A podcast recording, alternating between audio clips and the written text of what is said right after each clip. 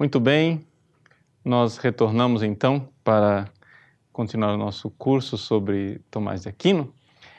Veja, nessa primeira aula eu queria dar a ideia de vocês um pouco da, da vida de Santo Tomás de Aquino. Né? Comecei a falar da primeira parte lá, ele em Monte Cassino, depois na Universidade de Nápoles, a vontade dele de se tornar dominicano e como ele foi raptado pelos seus irmãos. Se você quiser aprofundar a vida de Santo Tomás de Aquino, eu aconselho muito, como obra introdutória, né? essa obra que foi é, publicada recentemente né, pela Eclésia né, de Chesterton, Tomás, Santo Tomás de Aquino. Né? É, essa obra aqui, The Dumb Ox, em inglês, o boi mudo, né, que foi o apelido que os estudantes deram a Santo Tomás, ela foi é, elogiada por grandes tomistas, como por exemplo Etienne Gilson, onde ele diz assim, olha, é, Chesterton não era filósofo e nem teólogo, mas ele conseguiu, em uma pequena obra, dar toda a, a, a grandeza de Tomás de Aquino, né? E que é uma coisa, um livro curto, são 170 páginas aqui nessa edição é, da Eclésia. Né? Se você tem pouco dinheiro né, e quer comprar alguma coisa sobre Santo Tomás, eu aconselho muitíssimo a leitura desse livro do, Chesterton aqui, que nós é, iremos voltar, iremos citar é, também várias vezes, mas é, é, muito importante. Então, esse como instrumento básico para é, ver a vida de Santo Tomás. Se você quiser aprofundar mais ainda, aquele livro que eu tinha colocado do Eudaldo Formente, Santo Tomás da Bach, mas tem também um outro livro em português que fala da vida de Santo Tomás, é um livro é, clássico de João Ameal, São Tomás de Aquino, né, que foi republicada né, é, recentemente pela Cultor do Livro e tem aí uma uma carta prefácio de Jacques Maritain, mas a primeira parte, somente as 150 páginas iniciais, é que são a vida de Santo Tomás. Bom, continuemos então é, apresentar a vida do, do grande Tomás para você ter uma noção é, da pessoa. Santo Tomás, então, ficou dois anos prisioneiro lá no castelo de Roca Seca. Suas irmãs foram convencidas por ele, mas os irmãos não. E os irmãos quiseram um golpe de misericórdia para tentar dissuadi-lo de ser dominicano. Diz, ah, isso que é o seguinte, ele não quer ser beneditino, então também não vai ser dominicano coisa nenhuma. Vamos fazer ele se casar de qualquer jeito. E então mandaram uma prostituta para tentar Tomás de Aquino. Ele já tinha, naquela época, uns 20 anos de idade, não é? E a prostituta foi lá, ele resistiu. A um certo ponto, ele pegou na lareira né, um pedaço de, de lenha com brasa na ponta, um tição eh, na ponta, e foi contra ela para que ela não, não avançasse, porque a mulher estava decidida que ia fazer alguma coisa contra a castidade dele. Ela saiu horrorizada dali, então Tomás foi com aquele tição, traçou uma cruz na parede e se ajoelhou diante dela. Conta a tradição, parece que é uma tradição bastante fundada, que anjos vieram e cingiram Santo Tomás de Aquino. Esse, esse símbolo, que, símbolo de castidade, né, garantindo a castidade, a pureza dele é, para sempre, esse símbolo ele é, é guardado né, como, como relíquia e é uma dessas relíquias assim inexplicáveis, porque, é, primeiro, o material, ninguém sabe o que é que é, que material é aquele. É mais ou menos como a história da, da, da imagem de Nossa Senhora de Guadalupe, ou seja, se faz a análise química, ninguém sabe o que é aquilo, e o nó ninguém consegue desatar. Ninguém sabe como é que foi feito aquele nó. Não se consegue desatar o nó fato que está lá o símbolo milagroso, Santo Tomás Aquino como é, pureza. O que eu queria salientar isso, Né? Por quê? Porque, de fato, eu, é, existe uma ligação entre a virtude não é? e a sabedoria.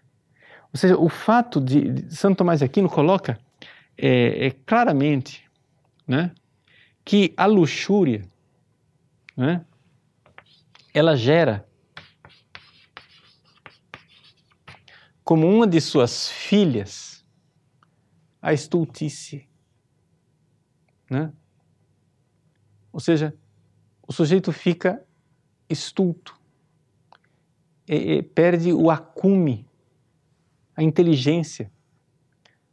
Ou seja, se você não é casto, dificilmente você será uma pessoa realmente inteligente e muito menos sábia. Né? A luxúria ela causa burrice, ela tem contraindicação. E, e aqui a castidade de Tomás de Aquino, né? essa, essa, essa pureza, essa candura faz com que a sua inteligência também fosse bastante aguçada. Então, esse episódio da, da, da prostituta não é um episódio casual, não é uma coisa assim, ah, tem nada a ver. Tem tudo a ver, porque a virtude ela é necessária. Por que também? Veja só, aqui eu quero, quero, eu sei que vocês querem ouvir o resto da vida mas, de São Tomás, mas a gente tem tempo, vamos fazer, o curso é cumprido. É importante você entender as coisas. Veja, Santo Agostinho, que foi um filósofo antes de se converter ao cristianismo, vocês sabem que ele se converteu aos 32 anos de idade, ele vivia uma vida né, de pouca castidade. E ele mesmo testemunha, ou seja, ele, ele, ele consegue dar esse testemunho que Tomás de Aquino, porque não viveu, né, é, é, digamos assim, ele pode explicar para nós como é que funciona, mas ele não pode dar o testemunho vivido. Santo Agostinho, ele diz que antes dele ser cristão, quando ele estava no pecado, ele estudava filosofia, ele se debruçava sobre problemas filosóficos, mas aquilo tudo, é, ele conseguia enxergar as coisas, mas depois de cristão, quando ele começou a viver a castidade, e mais ainda, quando ele recebeu a graça batismal, não é? Santo Agostinho diz que a inteligência dele ficou turbinada. Por quê? Porque a nossa inteligência, não é? Ela é uma só. Só que ela pode ser iluminada por duas luzes diferentes. Não é? Qual é a luz que ilumina a nossa inteligência? A nossa inteligência pode ser iluminada é? pela luz natural da razão ou pela luz sobrenatural né, da fé. Então são duas luzes. É evidente que é como, é como o olho, o olho é um só, mas se você põe uma luzinha fraca, ele, ele vê as coisas assim, né, no lusco-fusco, uma coisa assim, todos os gatos são pardos, né? Não vê distinção, mas quando você põe mais luz, nossa, que beleza, estou enxergando. Então, aqui que está a coisa. Quando a pessoa está em estado de graça, não é? Ela tem essa luz. Então, aqui são, são duas coisas que eu queria que vocês notassem. Primeiro, uma coisa que os filósofos já tinham notado: o homem virtuoso, casto, ele enxerga mais do que o homem pervertido. Segunda verdade, o homem virtuoso, cristão, com a luz sobrenatural, em estado de graça, ele enxerga muito mais. E isso é uma coisa assim impressionante, gente, que, que nos leva também a entender que a vida de oração, a vida mística, ela não atrapalha a vida de estudos, ela só ajuda. Só ajuda. É interessante como, como é, o acume intelectual fica maior quando você está em estado de graça, você nota coisas que você não notava antes, e você é, é, enxerga coisas numa profundidade que você não era capaz antes. E as coisas vão né, se encaixando, coalescendo. Né? Isso é muito importante. Tá? Então, essa, essa, essa realidade aqui, eu quero que vocês é, entendam. Agora, é evidente que, além disto, Tomás de Aquino tinha uma santidade e, além de, de santidade, ele tinha um, um, dom recebido de Deus, porque Deus tem os seus eleitos. Né? Deus tem aquelas pessoas que ele ama mais do que, do que outras. E ele amou Santo Tomás de Aquino é, de uma forma extraordinária, dando a ele capacidades que não deu a todos. Bom, Tomás de Aquino então, deu no pé e é, finalmente fugiu é, de casa com a ajuda das suas irmãs. Ele fugiu, já que os irmãos eram impossíveis de dobrar, ele fugiu e foi embora. Houve aí uma controvérsia que os irmãos tentaram pedir ao Papa que mandassem o, o, o Tomás de volta, mas graças a Deus o Papa ficou do lado dos dominicanos e nós ganhamos o grande é, Santo Tomás como né, dominicano. Santo Tomás de Aquino, então, foi estudar e foi estudar com Santo Alberto Magno, que era é, é chamado de Magno não, não por pouca coisa, né? Alberto de Colônia. Né? Santo Alberto Magno era também um grande estudioso de ciências naturais e ele vai sempre é, guardar essa coisa, assim, essa coisa de, de, ah, Tomás de Aquino é um conhecimento desencarnado, abstrato, não sei o quê. Gente, se tem uma realidade, uma coisa que Santo Tomás é, Santo Tomás é muito pé no chão. Agora, claro, com a ciência né, é, natural da época, com os limites da época, mas ele é assim a gente pode praticamente pegar o pensamento dele e manter o pensamento dele fazendo pequenas adaptações no conhecimento natural, mas você vê que a coisa, mesmo assim, ainda funciona e ainda encaixa. E é muito, muito pé no chão. Isso ele, é, pela sua inteligência, claro, devia à sua inteligência, mas também à influência de Santo Alberto Magno, que também foi quem apresentou, provavelmente, né, é, Tomás a Aristóteles. Embora Santo Tomás já tivesse estudado Aristóteles, mas ali a influência de Alberto Magno deve ter sido, deve ter sido decisiva para que ele conhecesse ainda mais Aristóteles. Né? Só que Tomás Aquino era tímido, sempre foi. Sempre foi taciturno, né? ou seja, introspectivo. Dessas pessoas de grande vida e grande vitalidade interior. Existe gente que é lerda por falta de vitalidade, por falta de energia. Tomás não era assim. É interessante que no próprio pensamento dele, quando ele apresenta é, é, as virtudes, ele, ele, diz: veja, quando a, a virtude usa as energias passionais, ela é mais completa. Não é? Não é, não é, ele não é, não é uma coisa assim não brinca de anjo.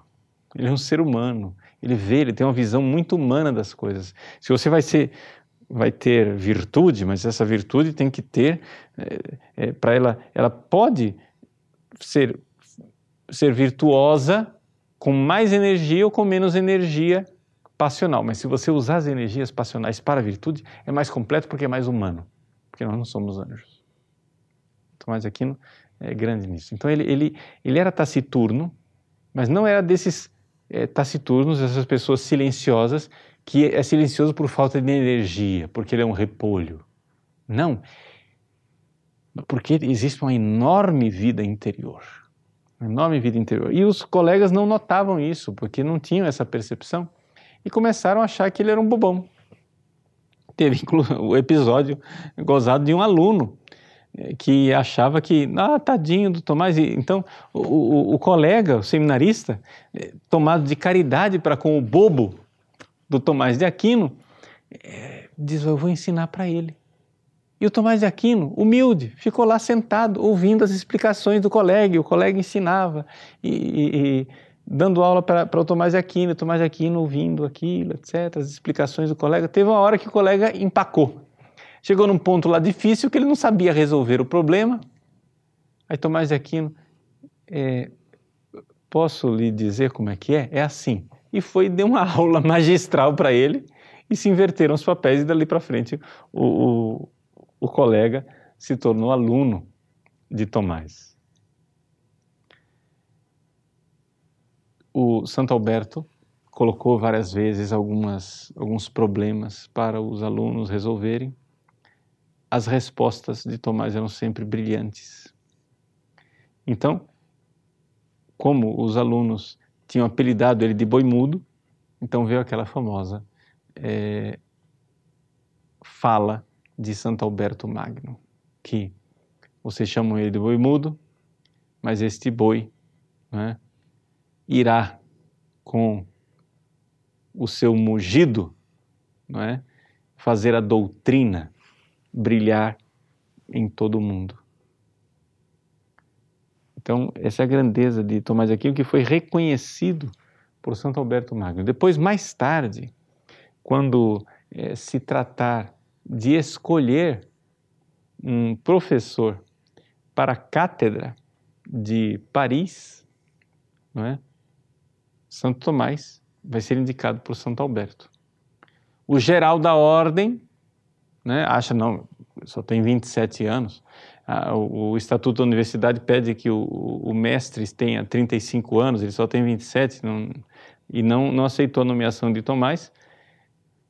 Santo Alberto Magno recorreu a um cardeal dominicano, o primeiro cardeal dominicano, que convenceu o geral e finalmente Tomás de Aquino foi então nomeado, nomeado para Paris. É importante a gente saber um pouco o que, que era Paris nesta época, o que, que era a Universidade de Paris. A universidade, é, evidente, não era universidade como na nossa época. Ela tinha, ela começou uma coisa, um método inovador. Ela tinha umas cátedras de, de teologia, onde as pessoas, para entrar na universidade, ninguém fazia escola, as pessoas se viravam para estudar, né? E também podiam estudar ali no âmbito da universidade, o trivium, o quadrivium, etc., para se preparar. A universidade, no fundo, no fundo, era tudo, não era, não era somente o, o ensino superior como nós temos hoje. Mas na, na, questão do ensino superior, Paris se especializou não é, em teologia. Assim como a Universidade de Bolonha se especializou em direito. E eram um pouco rivais, não é? é de tal forma que Paris produziu, digamos assim, é, uma teologia que sustentava o, o, papado e Bolonha produzia um direito que sustentava os direitos do imperador e a rivalidade entre imperador e papa eram, era muito grande. Né? Bom, mas Tomás de Aquino então foi para é, Paris, mas havia toda uma inveja do clero secular para com os frades mendicantes, ou seja, os franciscanos e os dominicanos. Então, a ideia que a gente tem de Tomás de Aquino é que ele vivia no mundo né, sem conflitos, sem, é, sem problemas, etc, etc, e exatamente o contrário. Né? Tomás de Aquino viveu é, num mundo em que ele tinha, sim, muitos conflitos, muitos eh, debates, aulas eram interrompidas com insultos, arruaças, eh, tinha que se mandar eh, guardas para manter a ordem, etc, etc. Não era um mundo muito fácil no qual vivia o nosso Tomás de Aquino, mas as suas aulas eram concorridíssimas, né? E ele é, realmente era muito admirado pela sua inteligência, pela sua sabedoria e uma sabedoria divina, iluminada. Existem vários episódios, e, e aqui são os frades mesmo que atestam essa, essas coisas. E como vem de diversas fontes, a gente sabe perfeitamente que, por, pelo princípio de múltipla atestação, que a coisa é histórica. Tomás de Aquino tinha sonhos ou visões e aparições que aparecia soluções de problemas para ele. É?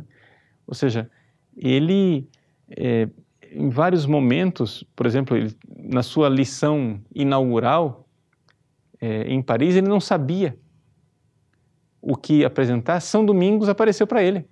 São Domingos já era santo, canonizado. São Domingos apareceu para ele e deu, disse, olha, você vai lá e explica tal e tal coisa assim. E ele fez aquela, um, deu um versículo bíblico para ele e a lição magistral que ele apresentou foi um negócio absurdamente lindo e todo mundo ali eh, ficou eh, enlevado com, com a sua sabedoria.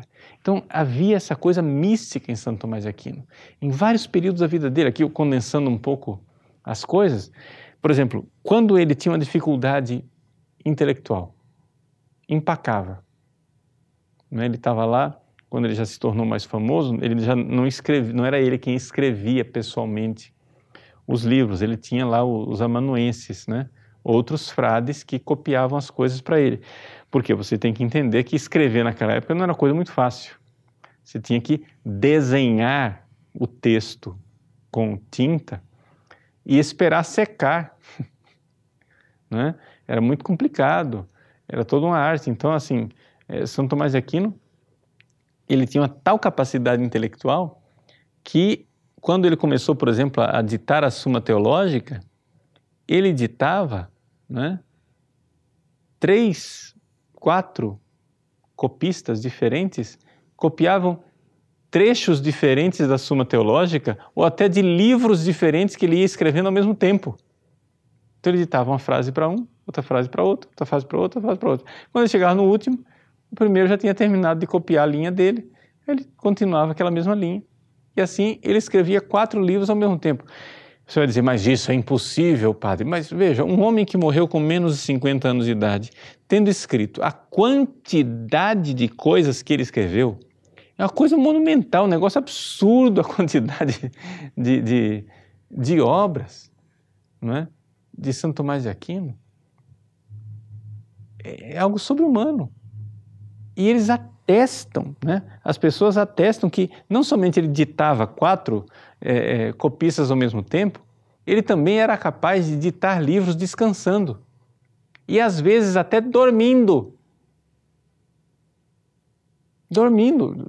Um dom extraordinário, ou seja, uma coisa que, que Deus dava a ele. Não estou dizendo que isso é uma coisa comum, estou dizendo que é uma coisa extraordinária mesmo, inacreditável. Mas o homem, né, mas somente assim, dia e noite, para trabalhar dia e noite e conseguir ditar todas essas obras, todos esses livros que ele tinha. Né? E todos de uma sabedoria e de uma grandeza que são admiráveis. E a gente vê ali que aquilo era fruto de uma, de uma meditação, de uma vida espiritual. Mas o que acontece? Quando ele se deparava com um problema, ele estava lá ditando. Isso foi atestado pelos frades, né? Muitas e muitas vezes, não é uma vez só não.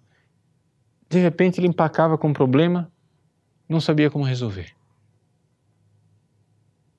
Vai, para de ditar, vai lá para o crucifixo, se ajoelha, abre os braços, vem a luz divina que o ilumina, ele vai continua a resolver. Já sei a solução, pronto. E continua. Quantas e quantas vezes né, ele ia ao sacrário para encostar a cabeça no sacrário, perto de Jesus Eucarístico, para de lá ele que é a sabedoria encarnada, para que viesse dali a solução para o problema que ele queria. Né? Um dia ele estava, tentou todo tipo de oração, de coisas, etc e tal, e a solução não vinha nunca. No meio da noite, né, o secretário dele, Reginaldo, ouve vozes. E Tomás Aquino falando, e, e vozes falando com Tomás Aquino, e, e etc. Lá pela Santa, Santo Tomás vai lá na cela do, do Reginaldo e diz: vem cá, eu preciso lhe ditar uma coisa. E, então ditou uma coisa para ele no meio da noite. Quando ele terminou de ditar aquela questão, Reginaldo se ajoelhou aos pés de Santo Tomás e disse: Mestre, eu não vou sair daqui enquanto o senhor não disser com quem o senhor estava falando. E Tomás disse: Olha, eu vou lhe dizer, mas você tem que jurar que não vai falar isso para ninguém antes da minha morte. Só depois de morto. Depois de morto você fala o que quiser. Mas enquanto eu estiver vivo, não. Pois não. Com quem que o senhor estava falando? Com São Pedro e São Paulo. Nada menos. São Pedro e São Paulo vieram para resolver o problema para ele. Problema teológico. Né? O que acontece é o seguinte, é que a gente ouve essas coisas e diz assim, não, isso é balela. Mas é que vem de tantas fontes, tantas pessoas, né, atestando essas coisas, que não há dúvidas né, de que realmente Tomás de Aquino recebeu essa graça divina. Né? Então trata-se de sabedoria sobrenatural e nós precisaríamos assim é, é, realmente conhecer o pensamento dele para ver como este pensamento é capaz de nos levar para a contemplação, para a contemplação, para a vida espiritual. E esse vai ser o tema né, da nossa próxima aula. Eu vou continuar é, narrando a vida de Santo Tomás, mas eu vou é, fazer é, a aula puxando mais para esse tema de Santo Tomás de Aquino e a mística e a vida espiritual. Nós não vamos ter aula todos os dias essa semana, né? porque eu quero dar tempo de você digerir esse curso, mas vamos ter aula amanhã. Então, aula hoje, aula amanhã. Então, amanhã eu espero você, né? no mesmo horário. Esperamos que vamos dedicar então o tempo todo a Santo Tomás de Aquino. Peço desculpa a vocês de ter gastado um tempo um pouco sobre essa questão das bases curriculares né, no dia de hoje, mas é de uma urgência é, muito importante. E amanhã, então, nós voltamos. Né? A aula de amanhã né, será é, voltada né, para os alunos. Tá? Então, ela vai ser fechada para os alunos. Se você ainda não é aluno, não é assinante, né, é, faça a sua inscrição, né, porque nós queremos preservar essa essa possibilidade de diálogo é? É, para os alunos, exatamente porque nós queremos que as pessoas é, venham estudar com seriedade conosco, né, numa verdadeira família espiritual, tá bom? E além disso, é evidente, nós precisamos né, da ajuda de vocês para manter toda a equipe do site, todo esse investimento que nós estamos fazendo aqui. É uma pena que né, não dá para ficar fazer as coisas todas é, 100% é, gratuitas, mas você vai compreender, tá bom? Então, amanhã continuamos o nosso curso sobre Santo Tomás de Aquino e vamos abrir para as suas perguntas, tá joia? Deus abençoe você, até amanhã. Em nome do Pai, do Filho e do Espírito Santo. Amém.